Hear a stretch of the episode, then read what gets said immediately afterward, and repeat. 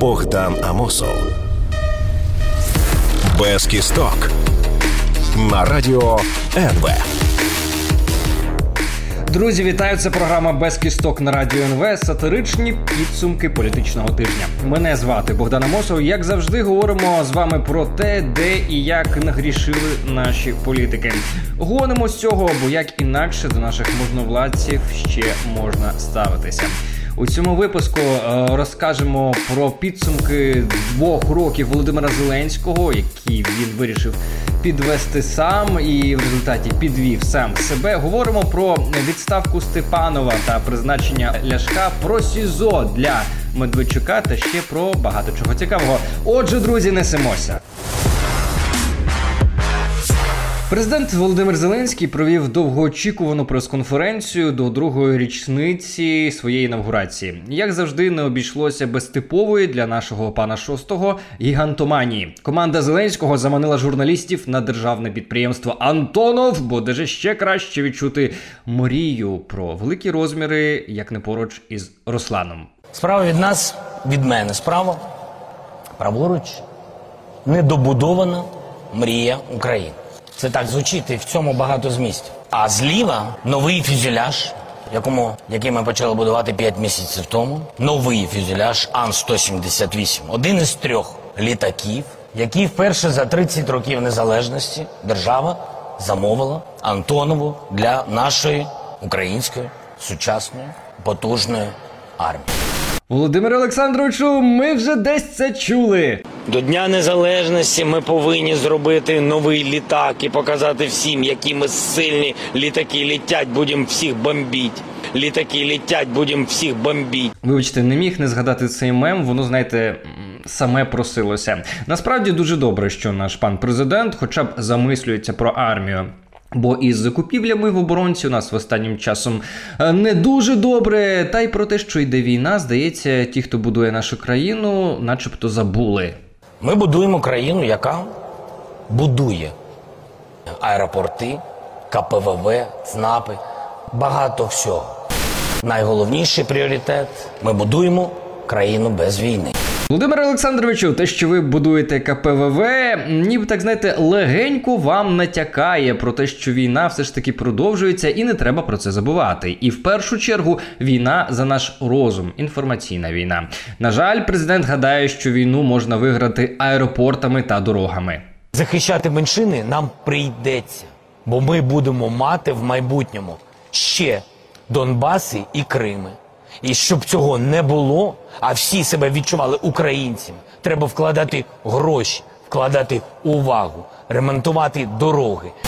А вже ж благополуччя країни це важлива річ. Утім, як показує практика, коли приходить із танками агресор, задурюючи населенню голову, а потім цими танками по твоїх дорогах їде, то від Донбасів і Кримів це Володимир Олександрович не рятує. А від Донбасів і Кримів рятує чітка стратегія нацбезпеки і національна позиція, національна політика. А чим займається у нас РНБО? Ворами в законі і державними дачами.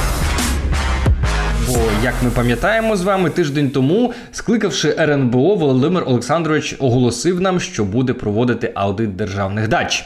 І ось на прес-конференції 6-го ми дізналися, що саме надихнуло його на такі дії. Адже і сам Володимир Олександрович, як ми знаємо, з нещодавних пір теж тепер мешкає на державній дачі. Це ще це вже при мені. Заїжджає якась людина. Хто ця людина? Просто мені цікаво.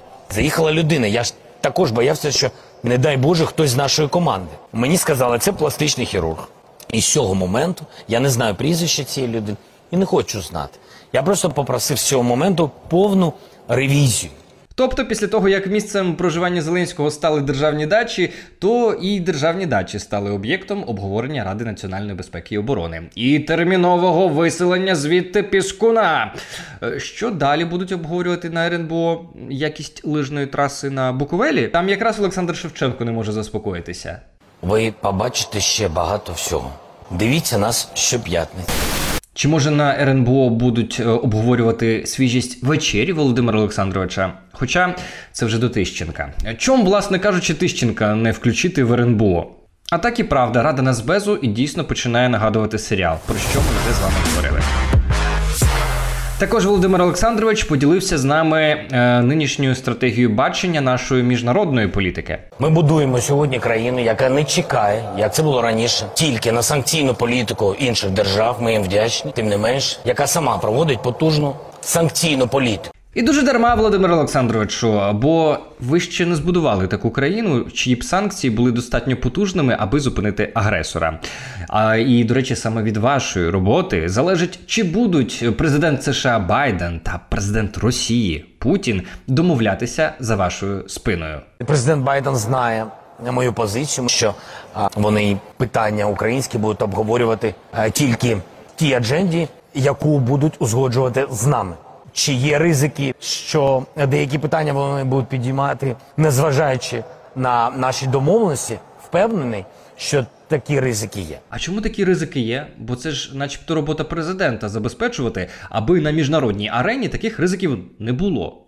Тим прикріше чути, як наш президент публічно визнає, що й не зовсім то й довіряє Білому дому у, питаннях підтримки. І тут ми повертаємося до вирішення проблеми війни і проблеми Донбасу. Бо на кого перекладуть питання вирішення війни? На нас з вами на референдумі. Ситуація на Донбасі. У нас декілька планів А, Б, С. Щодо припинення війни ми представимо на розсуд суспільству саме референдум з такою тематикою.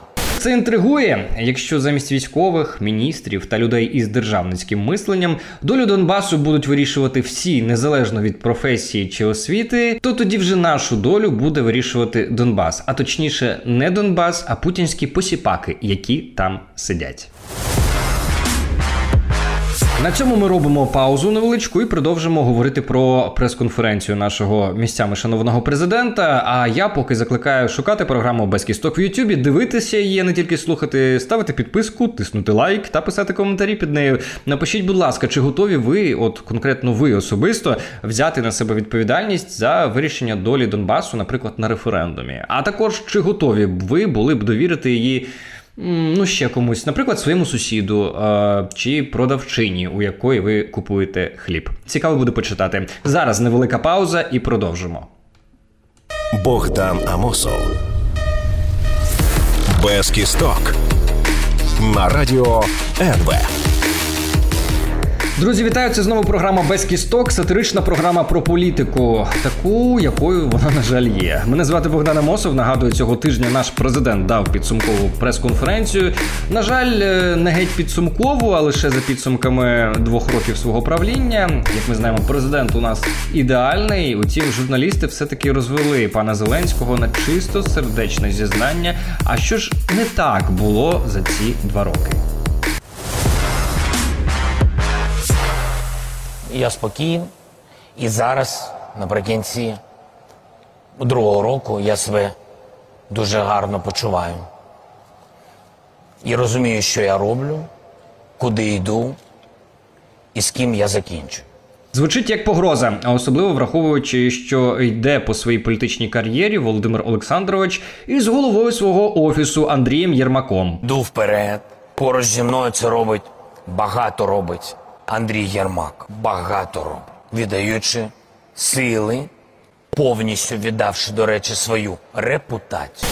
Андрій Єрмак і дійсно багато робить. Андрій Єрмак проводить зустрічі в офісі із топ-чиновниками. Андрій Єрмак проводить селекторні наради. Андрій Єрмак проводить зустрічі із послами Європи. Андрій Єрмак займається підборкою і затвердженням кадрів. Андрій Єрмак робить те, що мав би робити президент. І таке враження, що саме пан Єрмак, колишній кінопродюсер. А нині продюсер такого гостросюжетного серіалу за назвою Україна, що саме він править нашою державою, хоча його ніхто на це не обирав і не призначав. А вже ж за таких умов пан Зеленський може бути спокійним. Скажіть, будь ласка, чи є щось, що за два роки вам справді соромно? Що зроблено не так? Я думаю, є речі, Що б ви назвали? які були зроблені не так. Ну, знаю, я думаю, що їх напевно їх не дуже багато, якщо говорити про мою особистість. Є помилки, деякі кадрові, на жаль. І дійсно, помилок не так багато. Саме тому країна за два роки змінює вже четвертого міністра охорони здоров'я, а міністра внутрішніх справ не може змінити восьмий рік. Саме тому в офісі президента сидить 95-й квартал. Саме тому 95-й квартал сидить у Верховній Раді. А ще там сидять блогери, весільні фотографи, шоумени, корупціонери, гвалтівники, представники інтересів олігархів і просто красиве жіноцтво. чуть-чуть тюнинг то, тумачит. Потому что ну, баба рабочая вообще, как корабельная сосна. Ну, к президенту ты заведешь, ты увидишь, подпрыгнет, выкурится айкос, скажет, ну, баба, да, баба, да. Справедливості заради уточню, що є і кілька порядних людей е, у партії Слуга народу і у фракції, але я не певен, чи не було це тією помилкою, про яку вище говорив Зеленський. А згадайте, як у нас звільнили одного генерального прокурора, який не посадив Порошенка, і призначили іншого прокурора, який теж не посадив Порошенка. Щодо Петра Порошенка, у мене немає з ним ніяких сентиментів, ніякого, ніяких розмов. Ви станете його Я, вироком? ста, я вже став його вироком. Він просто не хоче усвідомити, що, що відбулося. Е, Треба просто перестати усвідомлювати. Е, Це могло би бути новим класним девізом чи гаслом. Наприклад, на дочасні парламентські вибори. Ось такі зеленські кадри, ось такі нові обличчя. Ну, по-перше, нові обличчя, які були, вони вже постаріли. І вони ж вже до, з досвідом. А вже ж не всі ці кадри, не всі ці таланти втрималися біля Володимира Олександровича, і, до речі, не втрималися і притомні люди, у яких із репутацією все було окей. Але все ж таки я вважаю, що людям треба давати шанс.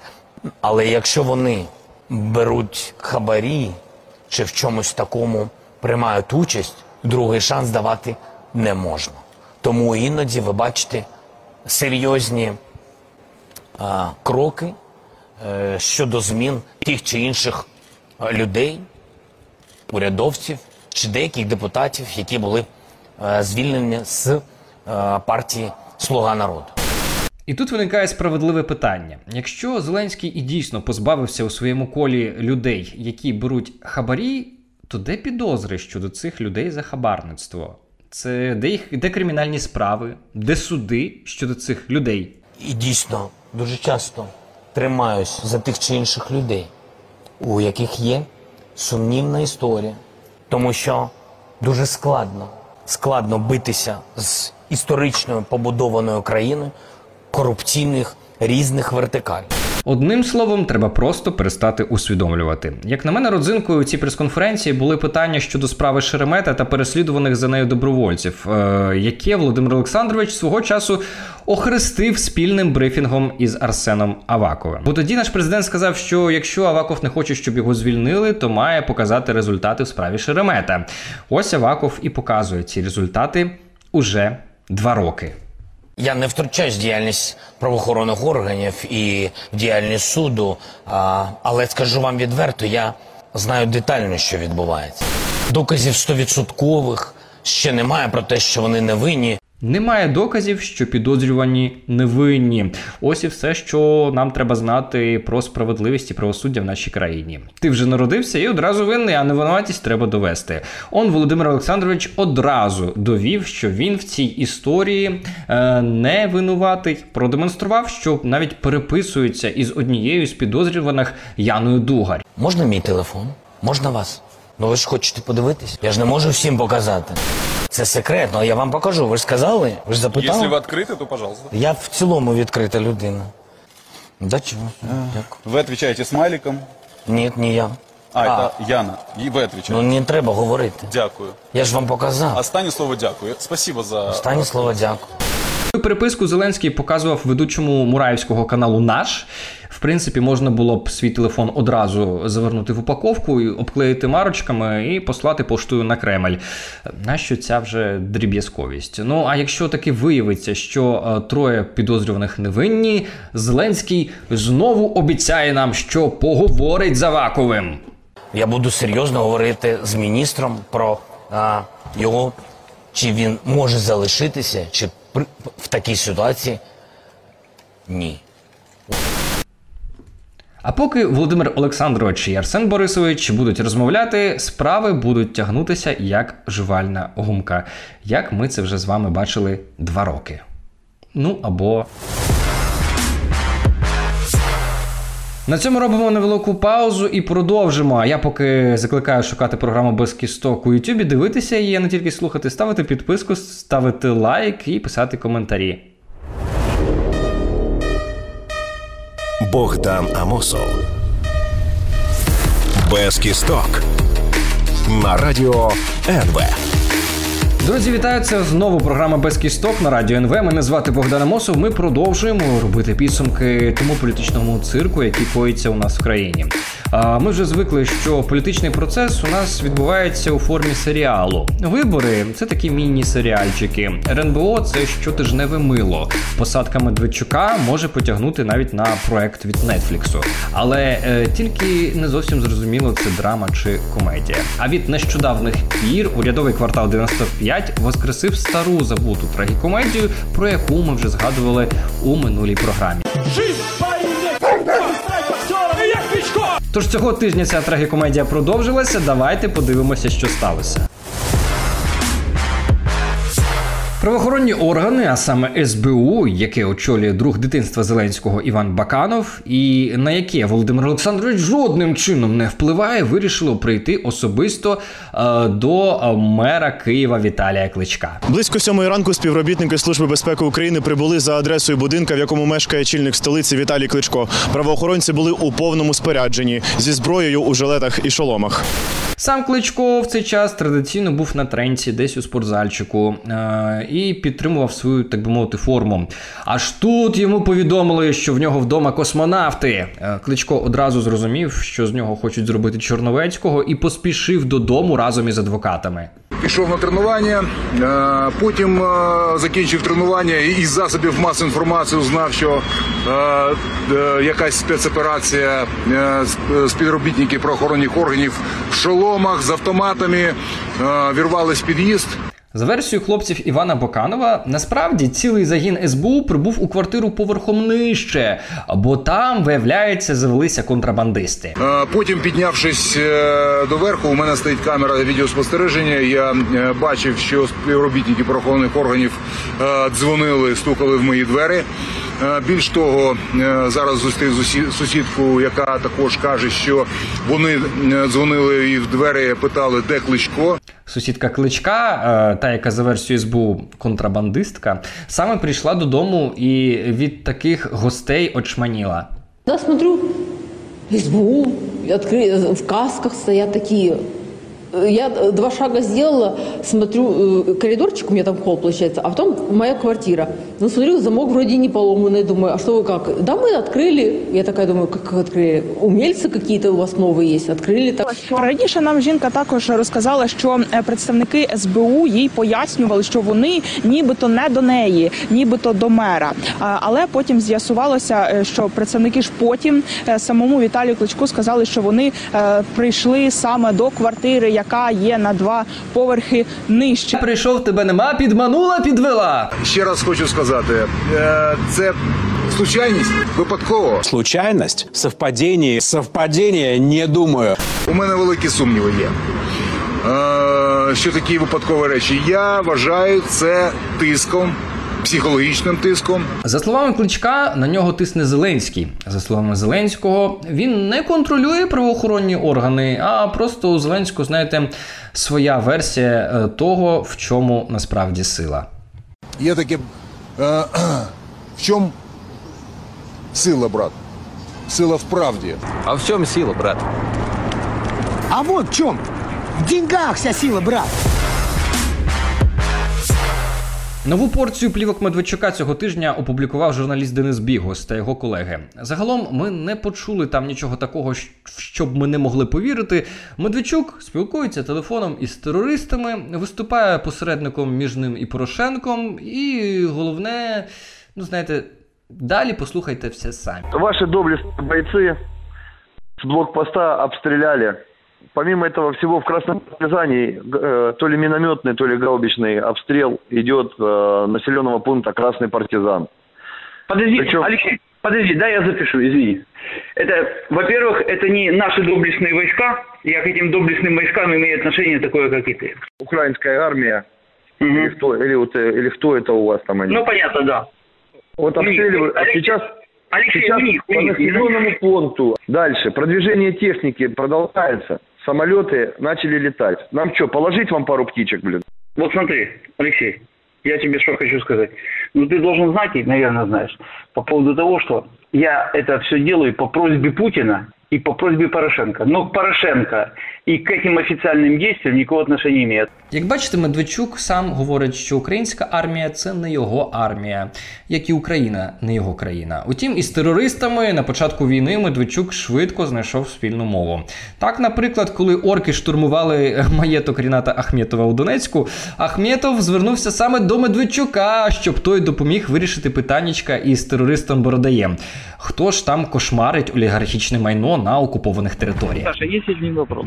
Смотри, позвонил мне мой хороший знакомый и друг э, по фамилии э, Ренат Леонидович Ахметов. Попросту Ренат. 50, слышишь, 50 человек э, сейчас это, атакует его дом. Ну, может, не надо Я в это курсе. делать?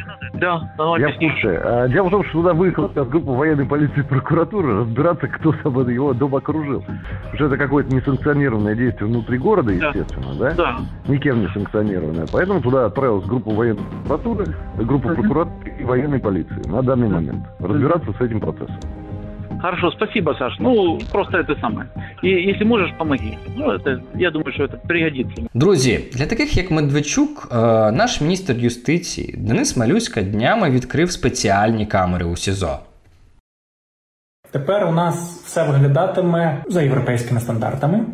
Таких сіренько-біленьких тонах. Власне, що ж є у цій камері? Віконечко, сіреньке, гарненьке, гарненьке, міцненьке. Ліжко з непоганим матрасом, як бачили, лежав сам. Так, тут є невеличка тумбочка, у нас є холодильник, у нас є мікрохвильова піч. Теж непогано. Мивальник з водою працює.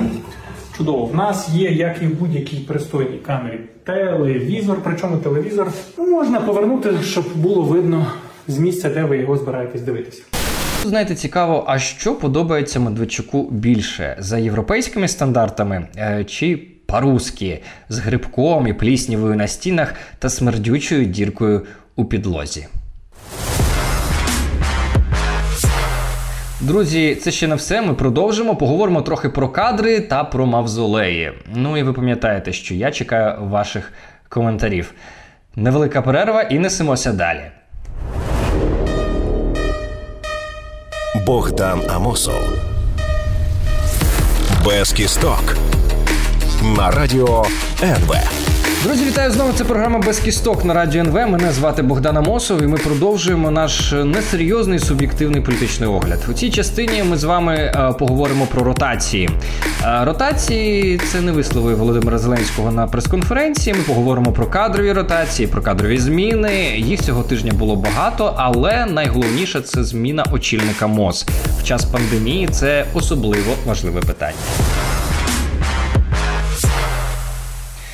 Друзі, Верховна Рада відставила цього тижня одразу трьох міністрів: Криклія, Петрашка і Степанова, Е, Мінтранс, Мінекономіки та е, МОЗ. Чим займалися перші два українське суспільство, так і не зрозуміло. Перший, наче щось там змінював в Укрзалізниці, другий, начебто, мав е, за економіку в часи кризи відповідати. Але про кого ми певно знаємо, так це про третього, бо пан Степанов, наш міністр охорони здоров'я. За його часів Україна досягла рекордних показників, рекордних показників щодо захворюваності на ковід. розпал світової пандемії, ви проголосували за моє призначення на посаду міністра охорони здоров'я. Я прийняв це рішення свідомо і виважено, прекрасно розуміючи всю важливість ситуації і покладену на мене відповідальність. Ми знали, куди йдемо, але тоді ніхто не думав, що буде так складно. Протягом року ми слухали звіти Степанова про те, що нічого незвичного в Україні з епідемією COVID-19 не відбувається. А натомість країна регулярно ставила антирекорди не тільки щодо внутрішнього перебігу захворюваності, а й в порівнянні із іншими країнами Європи і навіть світу.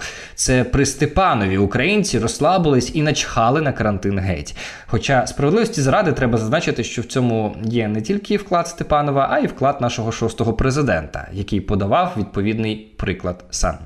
Але це Степанов обіцяв нам десятки мільйонів доз вакцин, а по факту станом на зараз провакциновано заледве кілька відсотків дорослого населення. Так, наша країна почала вакцинацію на два місяці пізніше країн Європейського Союзу. Це факт.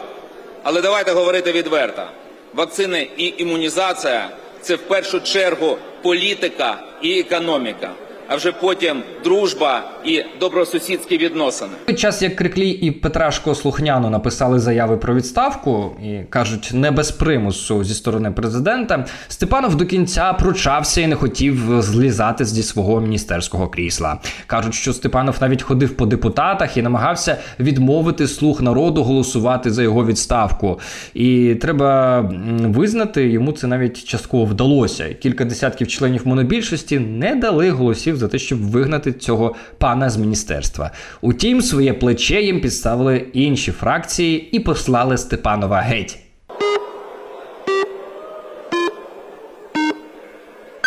За 292 рішення прийнято. Замість Степанова депутати призначили Ляшка. Е, ні, друзі, не погонича Скотиняк, а заступника Степанова, флегматичного головного санітарного лікаря Віктора Ляшка, е, з яким, як кажуть, до речі, у колишнього е, очільника МОЗ був конфлікт. Перед своїм призначенням Віктор Ляшко вже встиг пообіцяти, що здобуде стільки вакцин, що зможе вакцинувати ними 5 мільйонів українців вже до кінця літа. Хоча ще нещодавно сам санлікар визнавав, що наразі Україна не здатна провакцинувати навіть півмільйона. вихідних. Дивіться, є всі бажаючі, є спроможності системи охорони здоров'я, є наявність вакцин е, в Україні. Сьогодні 500 тисяч доз вакцини в нас немає для того, щоб провакцинувати всіх бажаючих в е, додатку. Друзі, ми багато з вами говоримо про політиків, а мало говоримо про, о, про аграріїв, е, про звичайних аграріїв, до яких, е, наприклад, любить апелювати Юлія Володимирівна Тимошенко. Цього тижня е, в поле нашої уваги потрапив аграрій Леонід Яковишин, який, хоч і є генеральним директором підприємства Земля і воля, після смерті повертатися до землі не хоче. Це мені було страшно, коли дивився, коли закопували землю, я думав, як їх черв'яки з'їдають. Це довго ну, за мною йшло, за мною йшло як прокляття. Тому Яковишин у селі Бобровиця Чернігівської області збудував собі мавзолей за 3 мільйони доларів із мармуру та золота. За зразок взяв усипальницю не аби кого, а Наполеона. І журналісти Суспільного Чернігівщина навіть у ній побували. Будівництво усипальні Леонід Яковишин розпочав 10 років тому. Сьогодні воно на завершальній стадії. Для широкого загалу це місце закрите. Охороняють його люди зі зброєю. Утім, усипальниця Наполеона у порівнянні з мавзолеєм Яковишина ніщо, тому що тут є і вітражі, і статуя зі справжнього золота, і багато такого, що Наполеону не снилося і більше не насниться ніколи. Фрески під куполом, золота ліпнина на стелі та чотири статуї у повний зріст. Кожна важить майже тонну. Це Леонід Яковишин у 20, 40, 60 та 80 років. Скульптор, який їх виготовив, штатний працівник сільськогосподарського підприємства Земля і воля. Це золото? Натуральне. Натуральне золото. Да, сосальне золото. Невдовзі у нас в країні, друзі, з'явиться свій мавзолей. І якщо ви гадаєте, що 19 століття вже давно минуло, то не поспішайте з такими висновками. Його завжди можна воскресити. Друзі, на цьому все. Дякую, що слухали програму на радіо НВ та дивилися її в Ютубі. Дякую за лайки та коментарі. Не соромтеся їх залишати. Я їх читаю і на найцікавіші відповідаю. На цьому бажаю вам добре відпочити і не забувати про своє здоров'я.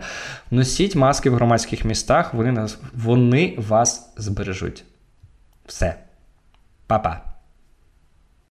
Підписуйтеся на канал Радіо НВ ось тут.